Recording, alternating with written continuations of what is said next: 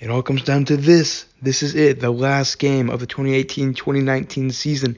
Patriots, Rams, Super Bowl 53, Atlanta, Georgia. Let's get right into it. Obviously, you know the GOAT, the greatest of all time, greatest quarterback of all time, Tom Brady in the playoffs is deadly. Here are the three keys for the Patriots, though Trey Flowers, Rob Gronkowski, James White. Those three players are the three keys to su- success for the Patriots if they want to win this game. Patriots come in as two and a half point favorites, which isn't very much. But I'm going to give you my prediction right now. I'm going to take the Rams, and I'm going to tell you why. Their three keys are obvious, but there's still three keys.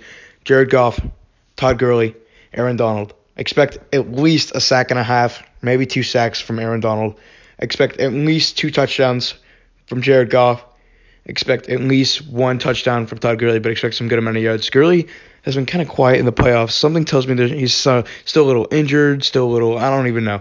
But he hasn't been used too much in the playoffs as much as they would like to. So they need to give them give him the ball a little more, put the ball in his hands more. But obviously CJ Anderson has been great for them ever since picking them up, being picked up in free agency by the Rams. Great downhill runner. You know, people making fun of his weight and stuff. He said meet him in the hole. Heck, I would not want to meet him in the hole. My God, get trucked. Anyways, that is why I'm going to take the Rams to defeat the New England Patriots in Super Bowl 53. Trey Flowers and Aaron Donald, both defensive linemen for the other teams.